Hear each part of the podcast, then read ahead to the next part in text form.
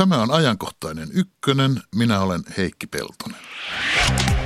Lähestyvän sodan ennusmerkkejä voivat olla vaikkapa kaupankäynnin rajoittaminen, sotilasmäärärahojen lisääminen, muiden maiden julkinen arvostelu. Tuntuu aivan tältä päivältä. Mutta kyetäänkö sodat ennustamaan vai tulevatko ne aina yllätyksenä? Tätä pohdimme aivan pian. Yksi maailman rauhan uhka on Pohjois-Korea, joka taas on esitellyt aseita. Toissapäivänä maan johtaja uhkasi Etelä-Koreaa ennaltaehkäisevällä ydinasehyökkäyksellä. Eilen maa kertoi kehittäneensä ballistiseen ohjuksen sopivan ydinkärjen. Myöhemmin se ampui kaksi lyhyen kantaman ohjusta Japanin merellä. Aito uhka maailman rauhalle vai tyhjää retoriikkaa ja puulistelua? Tästä puolen tunnin kuluttua. Ja Radio yhden lähetysikkuna päivystää tapansa mukaan. Tervetuloa ajankohtaiseen ykkösen eversti Pasi Kesseli. Kiitoksia. Sotilasprofessori maanpuolustuskorkeakoulusta. Näin on. Ja tervetuloa Jyväskylä ja tutkijatohtori Teemu Häkkinen. Toimiihan tämä yhteys? Kyllä toimii ja kiitoksia oikein paljon. Hyvä. Mistä se hyvät tutkijat johtuu, että sodat aina alkavat yllättää vai alkavat? Kun sano sinä ensin Teemu Häkkinen. No, sodat, ne eivät aina ala yllättäen. Useinhan sotaan siirrytään tai aseelliseen konfliktiin siirrytään kriisitilanteesta, joka lähtee sitten eskaloitumaan erilaisten syiden ja seurausten vuoksi. Se on sellainen kierre, mikä usein tapahtuu. Ja silloin voidaan nähdä, että on mahdollisuus sotilaalliselle konfliktille – ja usein siinä jonkinlaisia ennusmerkkejä on, mutta ne ovat varsin epäluotettavia ennusmerkkejä. Pasi Kesseli, alkavatko sodat yllättäen vai? Kyllä ne alkavat yllättäen. On tietenkin todettava se, että sodista, jos katsotaan menneitä sotia, niin sieltä voidaan löytää tietynlaisia niin tunnusmerkkejä, joiden voi arvella johtaneen sotaan. Se on hyödyllistä, mutta löytyykö niitä Kyllä. ennen kuin sota syttyy? Niitä ei löydy itse asiassa. Kyllä ne sodat syttyy enemmän tai vähemmän yllättäen kuitenkin.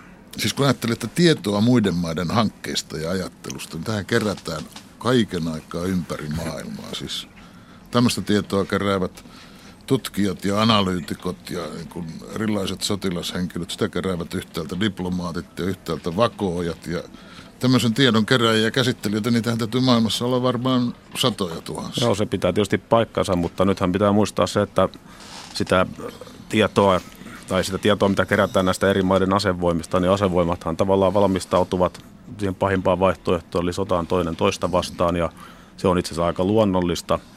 Ja kun sitten tieto on olemassa, sitä tietenkin tulkitaan monin eri tavoin, mutta se, että, että pystytäänkö juuri näkemään sillä tavalla, että tämä tietynlainen kehitys johtaa sotaan, niin sitä on hyvin vaikea ennustaa. Ne on niitä sotilaspuolen juttuja, nämä tiedot asevoimista, mutta sitten on niin tietoja siitä, että mikähän niiden meininki oikein on.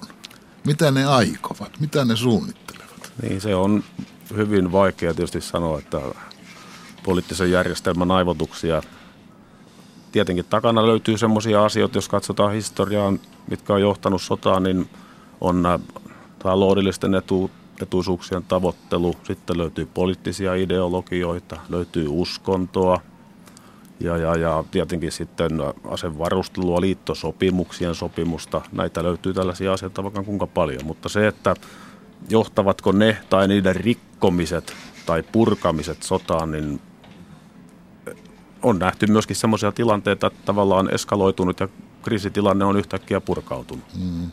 Ja sehän vaatii ilman muuta sitä, että kummatkin osapuolet tai jos on useampi kuin kaksi osapuolta, niin ryhtyvät sitten myös rauhoittamaan tilannetta, että ei, eivätkä lähde, lähtisi lisäämään sellaisia tai tekemään sellaisia toimenpiteitä, jotka sitten vaarantaisivat tilanteen eskaloitumisen. Joo, mä olen kyllä siinä aika samaa mieltä, että kyllähän tietenkin valt- kansallisvaltiot ja poliitikot varmaan pyrkii välttämään sotaa. Eli siis, jos käytetään siteerata tätä vanhaa Clausewitsin termiä, että sotaan politiikan jatkamista toisin keinoin, niin se on yksi keino se sota, mutta sitä pyritään varmastikin viime hetkeen saakka välttämään. Mutta sitten, jos ei se on mahdollista, niin sitten sitä välinettä käytetään. Teemu Häkkinen, mitä luotettavia enteitä sotaa edeltävänä aikana voidaan löytää sitä sodan tulemisesta? Jaa, se onkin vaikea kysymys, mikä on luotettavaa, mutta sotaan kuuluu minun nähdäkseni edelleen väkivallan elementti ja sotaan tarvitaan siis henkilöitä, jotka pystyvät toteuttamaan sitä väkivaltaa, joka tarkoittaa sitä, että jonkin asteista asevoimien liikehdintää. Mutta nythän me on paljon, kuten on voitu mediasta paljonkin seurata, niin on alkanut vallata sellainen mieliala, että ehkä sekään ei ole sitten kovin hyvä tuntomerkki, jos potentiaalisella uhkapuolella sitten löytyy jo hyvin korkea valmius lähettää hyvin lyhyelläkin varoitusajalla minäpä, väkeä. Minäpä ehdotan semmoisia tuntomerkkejä, että jos lähestyvän sodan tuntomerkkeinä voitaisiin pitää vaikka joko toisen valtion kansalaisiin tai johonkin ryhmiin kohdistuvaa halveksuntaa, kaupankäynnin rajoittamista, sotilasmäärärahojen lisäämistä, muihin maihin kohdistuvaa kritiikkiä tiedonvälityksessä – niin nämähän tuntuu ihan järkeenkäyviltä, mutta nämä tuntuu hyvin tutuilta ja nämä tuntuvat hyvin tämänpäiväisiltä. Joo, se... Toisaalta on niin kuin mä kuvaisin ensimmäisen maailmansodan naattua, toisaalta sata vuotta myöhemmin olevaa tilannetta. Niin, tämä, se on aivan totta. Nuohan ovat juuri semmoisia tunnusmerkkejä, jotka ovat johtaneet sotaa, mutta eivät välttämättä johda. Ja nyt pitää muistaa, että näitä kaikkia keinoja voidaan käyttää myöskin käänteisessä mielessä, eli harhautusmielessä. Ja, ja ää, musta hyvä esimerkki on ää, Chamberlainin vierailu Münchenin konferenssissa silloin vähän ennen toista maailmansotaa, kun hän tuli sieltä Englantiin takaisin ja Santo totesi, että rauha on voitettu maailmaa sadaksi vuodeksi ja vuoden päästä koko Eurooppa ja hetken päästä koko maailma oli toisessa maailmansodassa, että ne merkit, josta voi tulkita, että syttyy sota, niin me tiedetään ne suurin piirtein, mutta ne ei välttämättä johda sotaan. Ja vastaavasti niitä voidaan sitten taas käyttää myöskin harhautusmielessä, että mulle tulee mieleen Israelin ja arabimaiden käymä sota, Jom Kippur-sota vuonna 1973, jolloin Egypti ja Syyria systemaattisesti useiden vuosien ajan ja harhauttivat israelilaisia luulemaan, että sotaa ei syty. Siellä oli äh, Jom Kippur-päivää, oli paastoa, oli ihmisiä ulkomailla ja kaikki tällaiset, joka niin antoi tiedustelulla semmoista signaalia, että tässä ollaan syvässä rauhantilassa ja yhtäkkiä oltiinkin sitten siinä tilanteessa, että Israel yllä lentää syyrialaisia ja egyptiläisiä lentokoneita. Hmm. Ja lisäisin vielä, sä viittasit Pasi tähän Klausewitsiin aiemmin, tuodaan mukaan toinen ajattelija vielä vähän kauempaa, Sun Tzu, ajatus siitä, että paras sota on sellainen, mitä käytännössä pystytään välttämään, siis muunlaisen toimenpiteen saavuttamaan se tavoite. Se on, ilman taistelua. Joo, siinäkin olen kanssasi aivan samaa mieltä.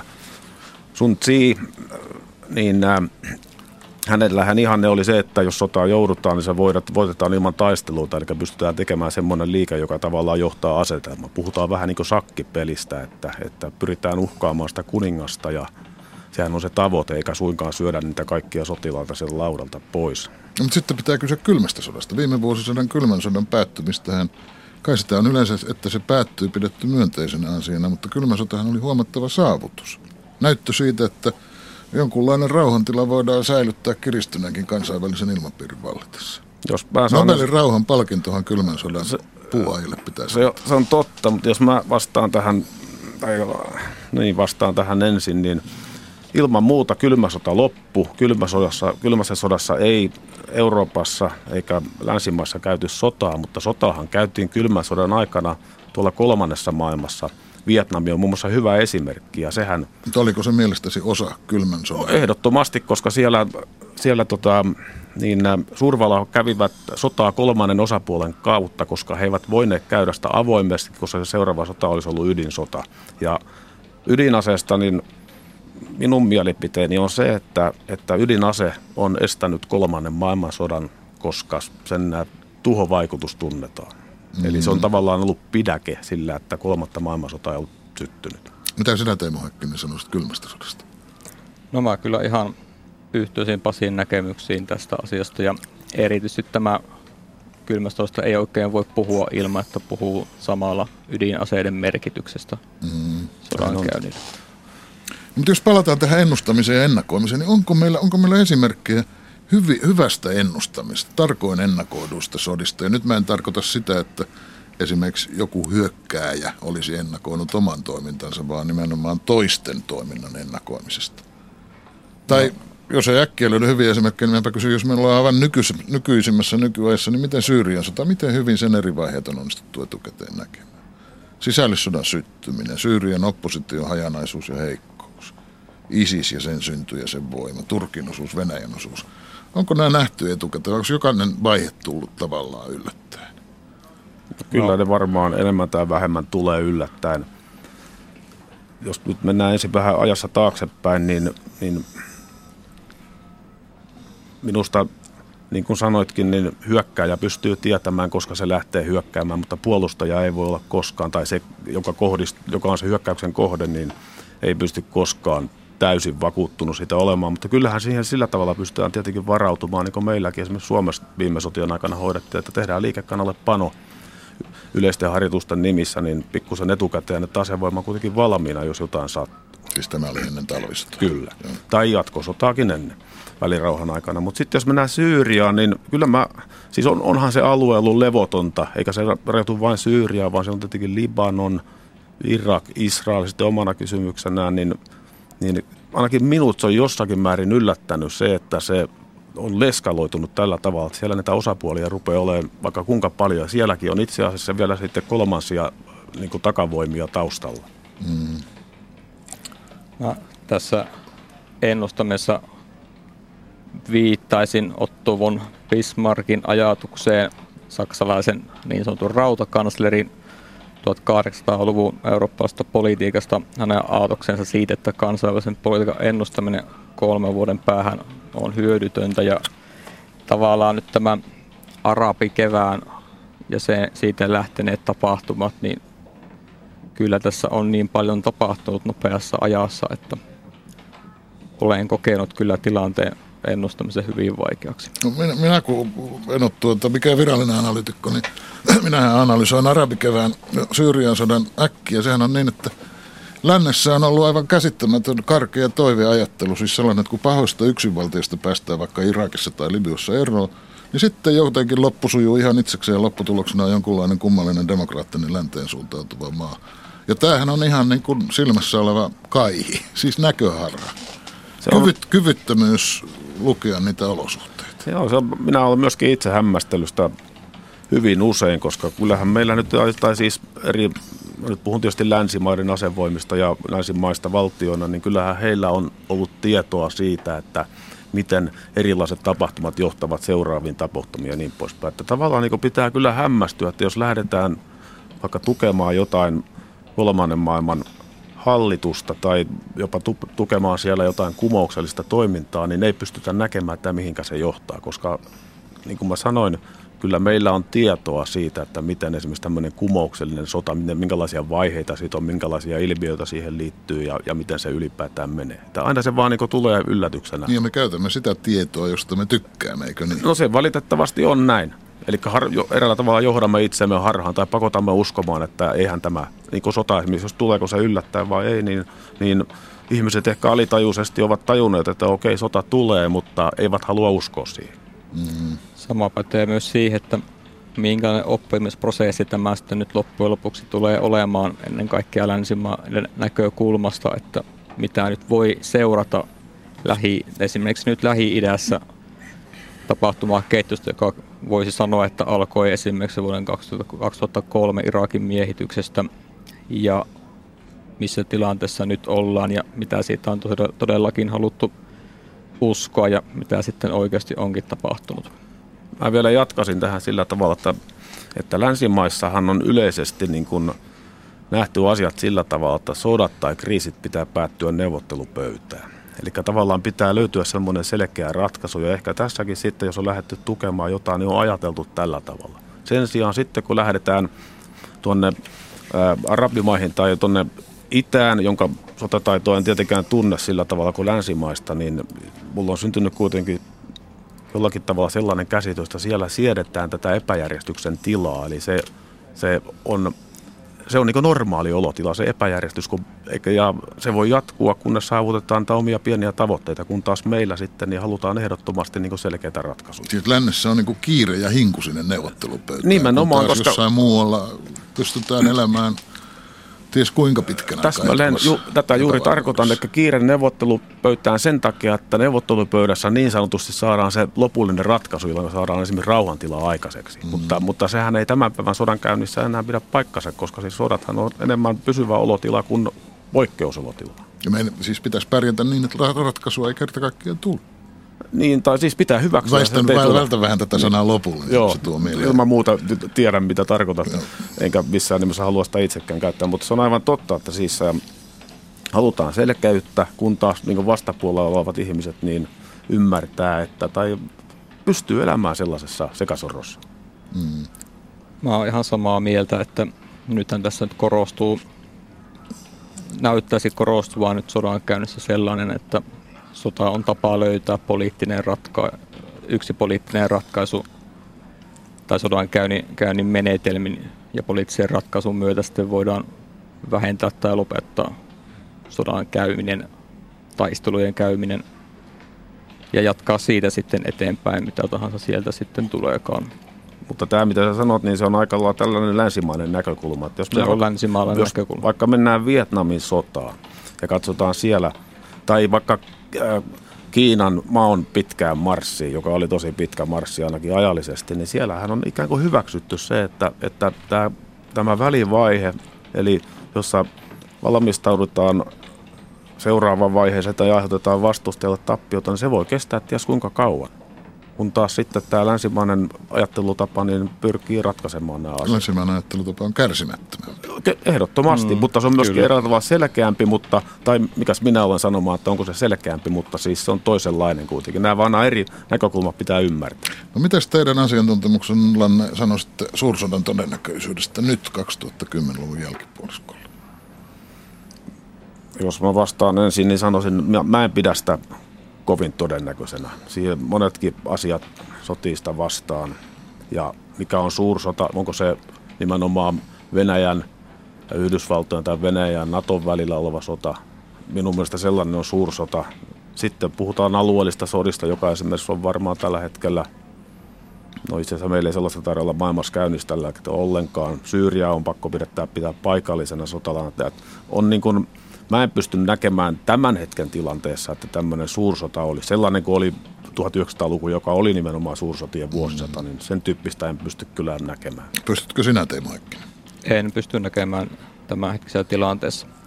On olemassa tutkimuksia siitä, että miten me ajattelemme, tai sanotaan, miten länsimaissa ajatellaan, että minkälainen sota on, ja siinä on huomattu, että voi olla esimerkiksi yhteyksissä yhteyttä siinä, että miten edellinen, minkä sen sodan edellinen sukupolvi on kokenut ja uusi sukupolvi sitten odottaa vähän samanlaista sotilaallista konfliktia sitten omalta osaltaan. Ja, ja, ja nyt ei pidä minun mielestäni kyllä nyt ajatella todellakaan suursotaa nimenomaan 1900-luvun ennen kaikkea alkupuolisko kaltaisina tapahtumina. Suomen näkökulmasta ei käydä talvisotaa uudestaan. No en kyllä usko siihen. Ennustajaksi ei kannata lähteä ryhtymään, mutta mm. tällä hetkellä näyttää siltä. Mutta sitten haluaisin kuitenkin tähän, siis tämän päivän sodan kuvahan on hyvin monimutkainen, puhutaan hybridistä. Siis mehän tässä puhumme sodasta, niin kuin koko ajan olisi selvää, mitä tarkoitamme. Ja myönnän, että minä olen taipuvainen ajattelemaan, että sota on sellaista, että ihmisiä ammutaan ja pommitetaan ja niin sanottua infrastruktuuria tuhotaan ja alueita puolustetaan ja vallataan, mutta – Mä olen varmaan vanhanaikainen tässä. Ei, olenko? kyllä. Siinä sellainen sota on ollut ja eikä se, että tänä päivänä tämä tilanne on ää, kompleksisempi, eli on näitä niin sanottuja epäsymmetrisiä keinoja, jotka ei välttämättä ole sen, että ammutaan, niin, niin eihän tämäkään, josta nyt käytetään termiä hybridi, niin mikä uusi ilmiö, että kyllähän maailman historiassa tämän tyyppisiäkin sotia on käyty, mutta nyt ihmisillä on semmoinen mielikuva, että se sota on sen tyyppistä kuin esimerkiksi Ukrainassa käytiin viimeksi. Mutta sitten mä haluan kuitenkin palauttaa mieliin semmoisen asian, että, että maailman suurimmat armeijat, Yhdysvallat, Kiina,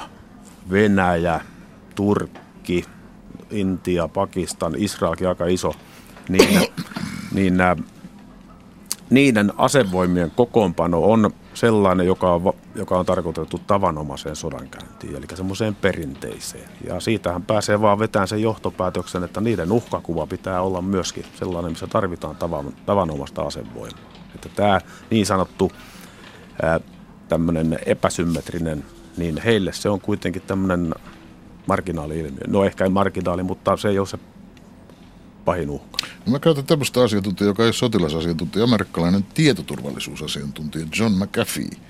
Nimihän tulee usein vastaan tietokoneiden turvaohjelmissa. Niin hän ennustaa, että kolmas maailmasta tulee olemaan kybersota.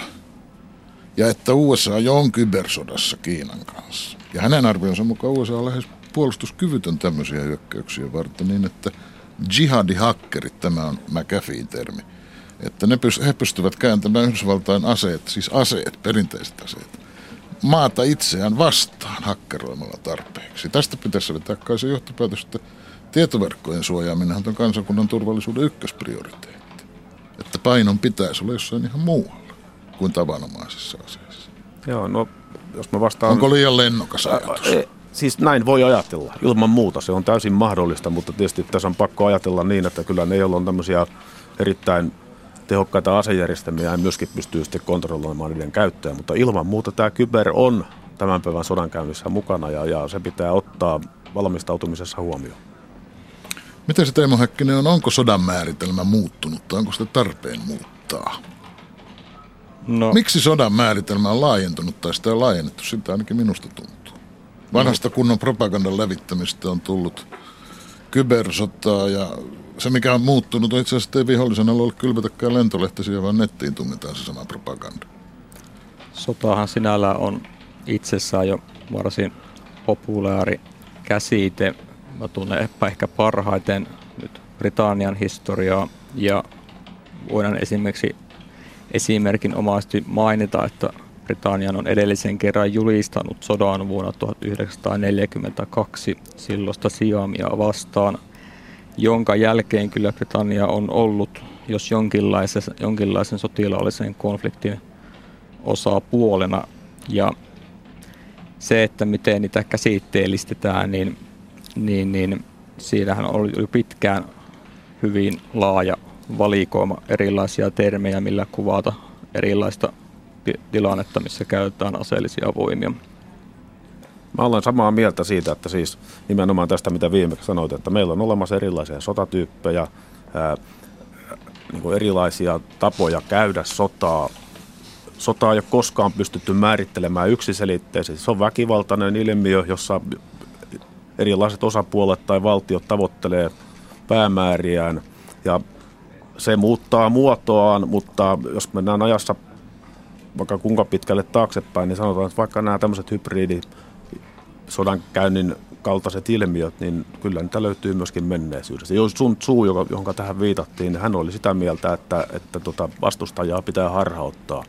Sitähän on Suomeen käännetty kirjakin Jymäyttämisen taito. Matti Nojonen. Ja sulla on niin historiatieto sitten kohta täytyy minun, minun vielä tässä päästä brassailemaan sanoa, että siiviis paakken parabellum, mutta en muista kuka tämän fraasin sanoi.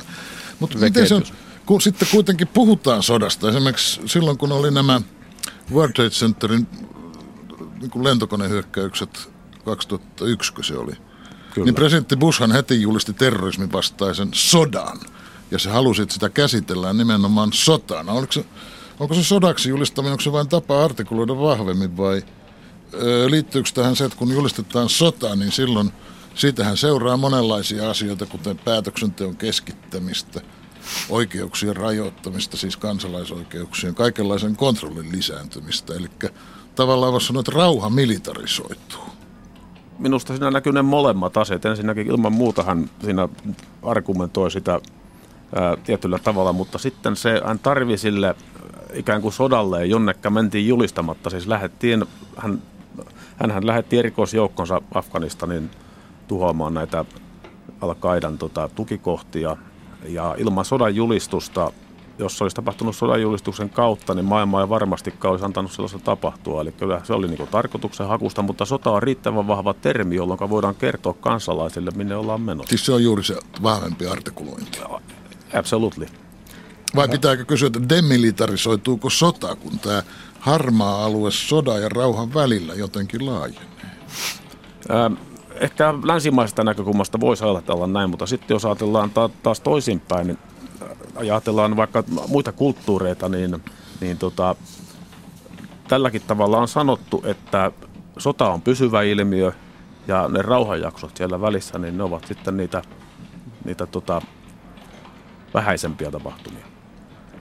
Teemu Häkkinen, älä, älä jää yksin varjoon siellä Jyväskylässä. En jää yksin varjoon ja tässä Yhdysvaltojen ja George W. Bushin, voisiko sanoa, että sodan julistuksessa siinä oli myös sitten mielenkiintoisesti se näkyy kotimaan poliittisessa kentässä, missä sitten Yhdysvaltain kongressilta haettiin varsin, varsin vapaa lupa käyttää sotilaallista voimaa terrorismin nujertamiseksi.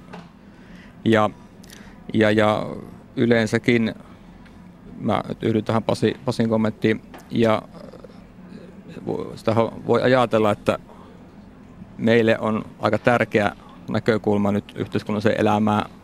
Valtio, valtion sisäiset, sisäiset tapahtuvat, miten valtio asettaa reunaehdot erilaiselle toiminnalle. Ja kyllähän niin modernin valtion kehittymisessä on näkynyt hyvin paljon yhteyksiä siihen, että nimenomaan sotaan ja sodan käyntiin, missä on pyritty, kun on pyritty valjastamaan eri tavoin voimaa, voimaa sodan käyttöön, taloudellista voimaa, sotilaallista voimaa. Mm.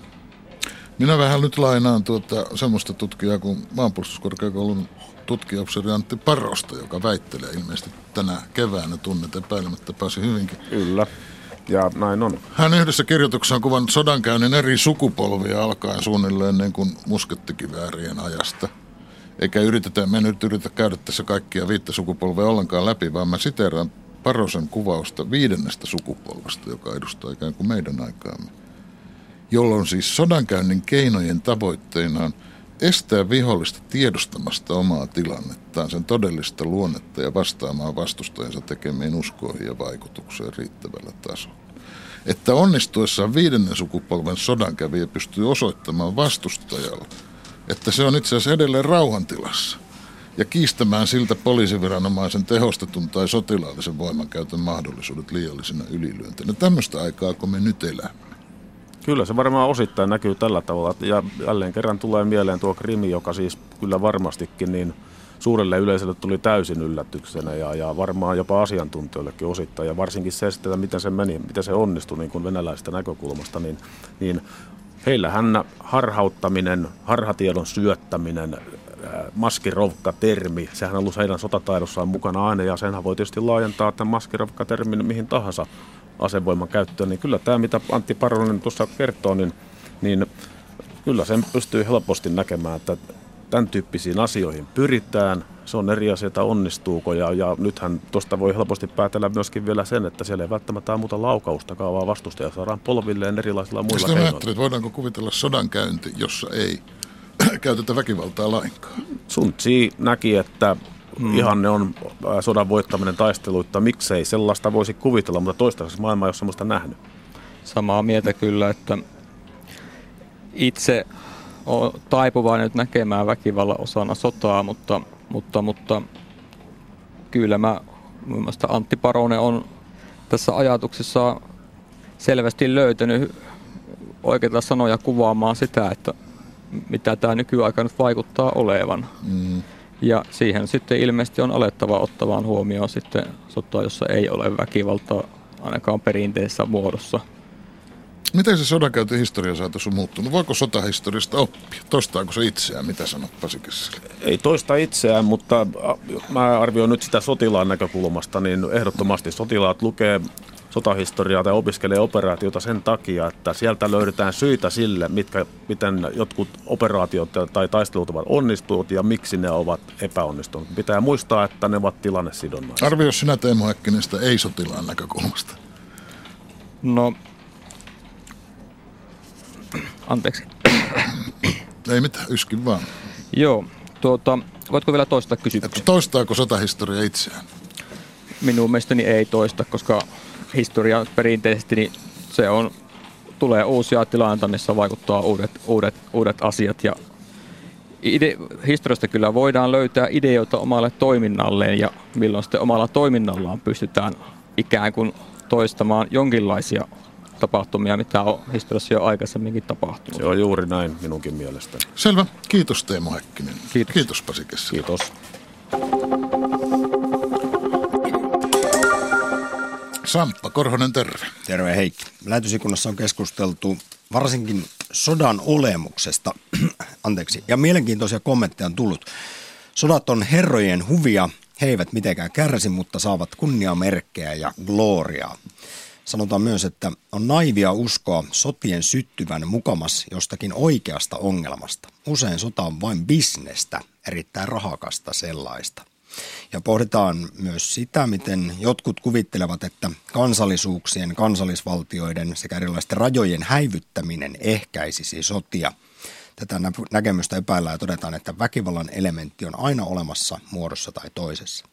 Sitten myös ennakoidaan ihan mielenkiintoisesti tulevaisuutta. Seuraava globaali sota käydään ei öljyvarojen, vaan vesivarojen hallinnasta. Se on mielenkiintoinen näkemys ja sen ymmärrän, että siinä voi olla kyllä tiettyä perää. Mutta mennään me nyt etsimään lisää maailmanrauhan uhkaa, eikö? Niin, jos tässä puhuttiin sodan ennusmerkeistä, niin ei mennä aiheessa kauas, mutta maantieteellisesti mennään. Siihen on totuttu, että Pohjois-Korea ilmoittelee itsestään aina silloin tällöin, jos ei kuulla absurdeja tarinoita Kim Jong-unin tempauksista, esimerkiksi lähipiirinsä puhdistuksista niin kuin viime keväänä, niin sitten saadaan uutisia Pohjois-Korean asevoimien esittelystä. Varsinkin nyt alkuvuodesta Pohjois-Korea on uhitellut ja pullistellut aseidensa kanssa poikkeuksellisen paljon. Ja viime yönäkin tuli tieto, että maa oli ampunut kaksi lyhyen kantaman ohjusta Japanin merellä. Mm. Seuraavaksi kysytään, että onko tämä absurdi diktatuuri aito uhka maailmanrauhalle vai pelkkä sellainen ressukka suunsoittaja ja pullistelija?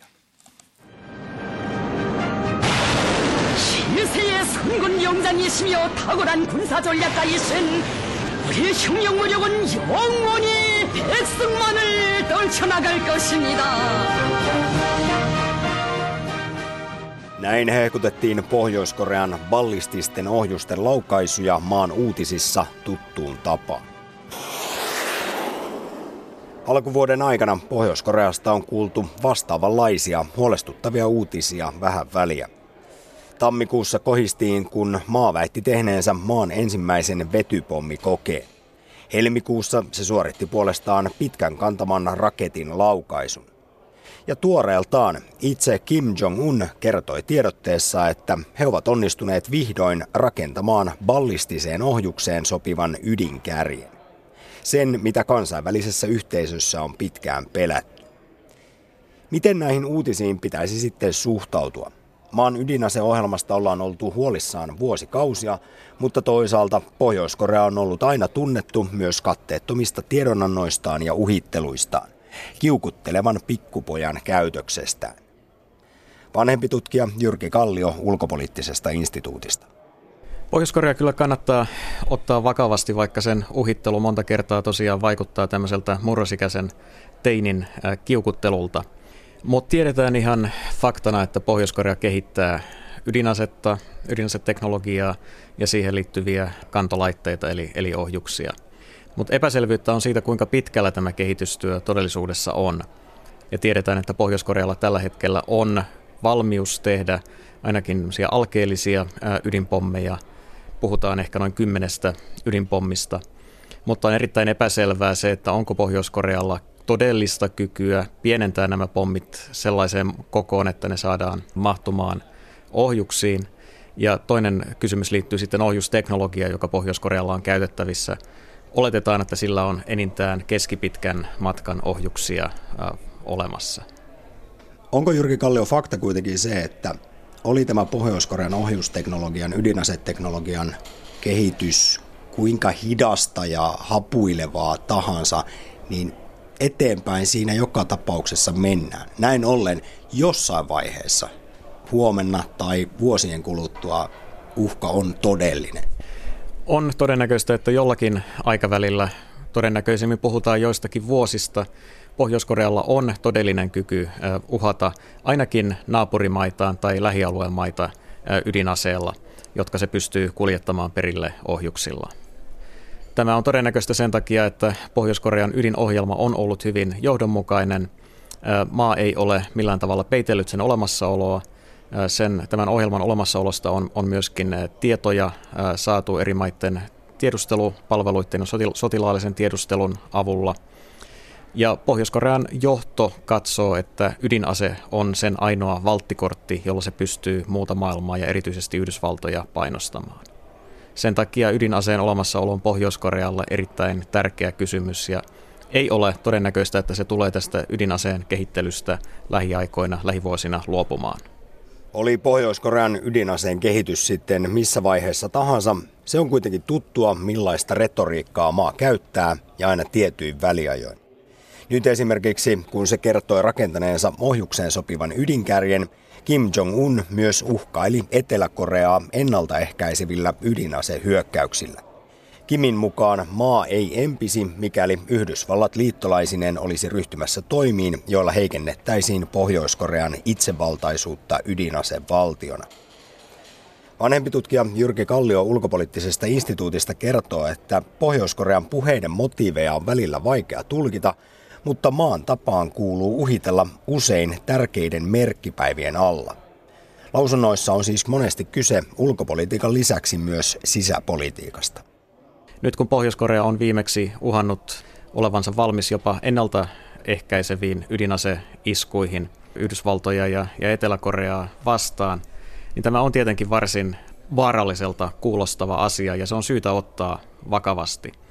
Mutta todennäköisintä kuitenkin on, että tämä lausunto on loppujen lopuksi kuitenkin vain osa sitä samaa sarjaa, sarjaa Pohjois-Korean uhkailuja, joilla se on yrittänyt saada kansainvälisen yhteisön huomion osakseen.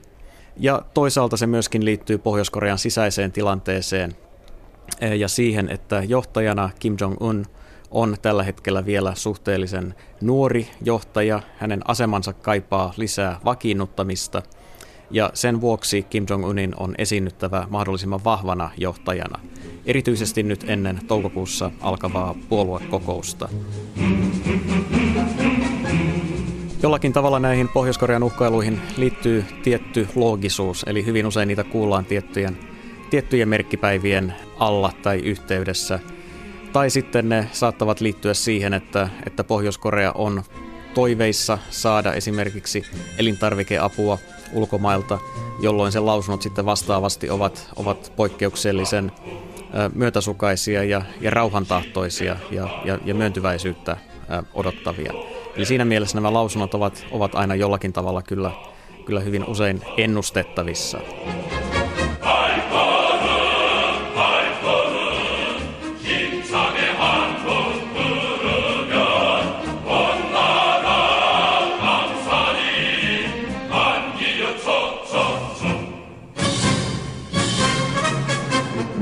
Siinä missä Pohjois-Korea uhkailee, niin kansainvälinen yhteisö lyö maalle pakotteita.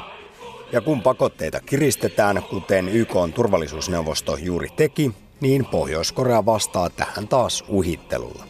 Ampumalla esimerkiksi ohjuksia merelle tai puhumalla ennaltaehkäisevistä ydiniskuista. Tämä kaikki herättääkin kysymyksen, onko pakotepolitiikasta mitään hyötyä? Sitä on tehty jo kauan, mutta mikään ei muutu eikä Pohjois-Korean kansan kärsimys voi enää kamalammaksi tulla. Miten absurdi diktatuuri voidaan kesyttää? Pohjois-Korean tavallisen kansan tilanne on, on todellakin erittäin surkea. YK on ihmisoikeuskomissio on määritellyt Pohjois-Korean kokonaisuudessaan rikokseksi ihmisyyttä ihmiskuntaa vastaan. Ja siinä väitteessä ei ole kyllä mitään liioittelua – Pohjois-Korean taloudellinen tilanne kokonaisuutena on, on äärimmäisen huono, mikä on johtanut ja tulee lähivuosina varmasti johtamaan vielä useita kertoja nälänhätään tai, tai ainakin vakavaan elintarvikepulaan. Tästä huolimatta maan eliitti ja johto elää suhteellisen mukavasti ja näillä kansainvälisillä pakotteilla pyritään vaikuttamaan erityisesti tämän eliitin elinolojen huonontamiseen. Mutta on kyseenalaista, miten miten merkittäviä nämä pakotteet todellisuudessa ovat. Pohjois-Korea on pystynyt aikaisemminkin keksimään keinoja, joilla se saa tarvitsemaansa ulkomaan valuuttaa. Ja esimerkiksi tällä hetkellä yksi merkittävistä Pohjois-Korean tavoista ansaita ulkomaan valuuttaa on vuokrata maan kansalaisia työvoimaksi. Esimerkiksi kaivoksiin Kaakkois-Aasiaan tai, tai metsätöihin Siperiaan. Eli tällä tavalla Pohjois-Korea on eri aikoina pystynyt pakotteista huolimatta löytämään uusia keinoja ansaita ulkomaan valuuttaa. Ja on kyseenalaista, kuinka paljon sitten nämä esimerkiksi luksustuotteiden kielto todellakin vaikuttaa sitten eliitin lojaalisuuteen Pohjois-Koreassa ja sen pääkaupungissa Pyongyangissa. Niin kauan kun Pohjois-Korean valtaeliitti ja armeija ovat tyytyväisiä, myös tilanne pysyy muuttumattomana. Pakotteista ei siis ole juurikaan apua ja ne voivat toimia jopa itseään vastaan. Kansainvälisellä yhteisöllä on kuitenkin hyvin vähän muita vaikutusmahdollisuuksia, koska kyse on maasta, jolla on miljoonapäinen armeija ja ydinaseita. Toisaalta, kun puhutaan muutoksesta ja Pohjois-Koreaan liittyvistä riskitekijöistä, Jyrki Kallio nostaa esiin uhkakuvan, mitä sitten tapahtuu, kun maa lopulta sortuu ja Kimin hallinto kaatuu.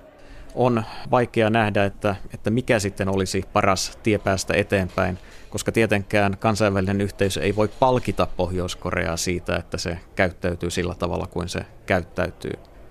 Ja kun aika kuluu, käy yhä varmemmaksi, että Pohjois-Korean järjestelmä tulee tavalla tai toisella romahtamaan – talouden kantokyky ei kestä enää vuosikausia tai vuosikymmeniä ainakaan.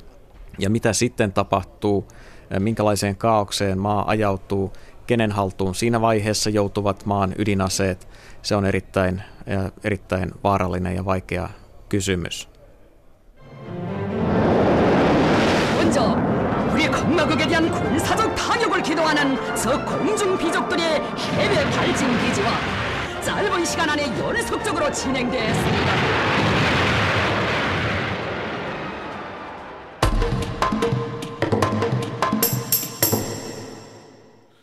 Nyt on ammattiyhdistysliike saanut lunta tupaan, tai oikeastaan rapaa naamaan. Kun sitä rapaa kaapia ja yrittää saada sen naaman näkyviin ja sitten analysoida sen ravan kemiallista koostumusta, niin pitäisi olla ehkä minua etevämpi kemisti, mutta yritetään silti. Ainakaan ammattiyhdistysliike ei näytä siis ymmärtävän, miten maan talous vaatii. Kieltäymyksiä ja yhteistä ponnistusta. Tai sitten ammattiyhdistysliike on mennyt myymään työläisen selkänahan liian halvalla, kohtuuttoman halvalla. Koko ammattiyhdistysliike pitäisi lopettaa, tai se valta ainakin. Mitä ne ovat määräilemään? Miksei hallitus määrää, mitä tehdään, ja sillä selvä. Ajatellaan toisinpäin, jos ammattiyhdistysliikettä ei olisi. Niin sitähän voisi silti käydä niin, että sanotaan nyt vaikka hattutehtaan työntekijät joskus haluaisivat jutella yhdessä, eivätkä aina vääntää kukin omaa hattuaan puhumatta ja pukahtamatta. Aikansa katseltua sitä hattutehtaan meininkiä ne hatuntekijät keksisivät kerääntyä yhteen, juttelemaan tehtaan työtavoista ja vähän työajoistakin, ja ehkä palkoistakin, jos kehtaisivat. Ja sitten voisi käydä niin, että oltaisiin yhdessä sitä mieltä, että sille itse hattutehtailijalle pitäisi käydä juttelemassa näistä asioista, että miten nämä voisi paremmin järjestää kuin ne nyt on järjestetty. Ja sitten kun kaikki väki ei kerralla mahtuisi sen hattutehtailijan konttoriin näitä terveisiä viemään, niin sitten valittaisi joku pienempi porukka delegaatioiksi. Ja mentäisiin hattutehtailijan tykö ja saataisiin asioita paremmalle tolalle. Paikallisesti sovittaisiin, että aletaan tehdä toisin, paremmin. Mutta jos ei saataisi asioita paremmalle tolalle, alettaisiin yhdessä miettiä, että mitäs nyt? Ja jos hattutehtailija ei millään suostuisi lopettamaan sen lierin kiinnityskoneen käyttöä, joka Niemiseltä sormen vei, eikä niiden myrkyllisten aineiden käyttöä, josta hämäläiskä pysyvän vamman sai, tai ei suostuisi maksamaan parempia palkkoja, jotta saisi kerran viikossa leivän päälle lauantai-makkaraa, niin sitten pitäisi yhdessä miettiä, mitä tässä oikein pitäisi tehdä. Ja niinkin voisi käydä, että jos ei asioita muuten saataisi kuntoon, niin lopetettaisiin työnteko. Mentäisiin lakkoon. Sanottaisiin, että me ei tulla töihin ennen kuin asia on korjattu. Tai vähintäänkin sovittu, että ruvetaan vakavissaan yhdessä neuvottelemaan siitä, miten se korjattaisiin ja millä aikataululla asiat saataisiin kuntoon. Ja sitten lakko loppuisi ja asioita alettaisiin korjata. tai pitkä pitkä lakko loppuisi, eikä mitään tapahtuisi ja ottaisi työntekijöitä raskaasti päähän. Ja joskus tulee toinenkin lakko. Ja asioita saadaan paremmalle tolalle, hitaasti, mutta kuitenkin. Eikö tämä nyt ole herttaista vapaata kansalaistoimintaa, että porukka yhdessä yrittää tehdä jotakin työolojensa hyväksi? Tietysti olisi voinut olla herttaisempaa, jos vanhanaikaisen lakkoilusiosta olisivat uuden aikaisemmin villinneet Facebookissa kaikki boikotoimaan oman tehtänsä hattuja. Missä vaiheessa tämä sitten muuttuu ja lakkaa olemasta ansiokasta vapaata kansalaistoimintaa? Silloin, kun kaikkien hattutehtäiden hatuntekijät perustavat yhteisen hatuntekijöiden yhdistyksen. Vai sittenkö, kun hatuntekijät ja takintekijät yhdessä perustavat vaatetusalan liiton?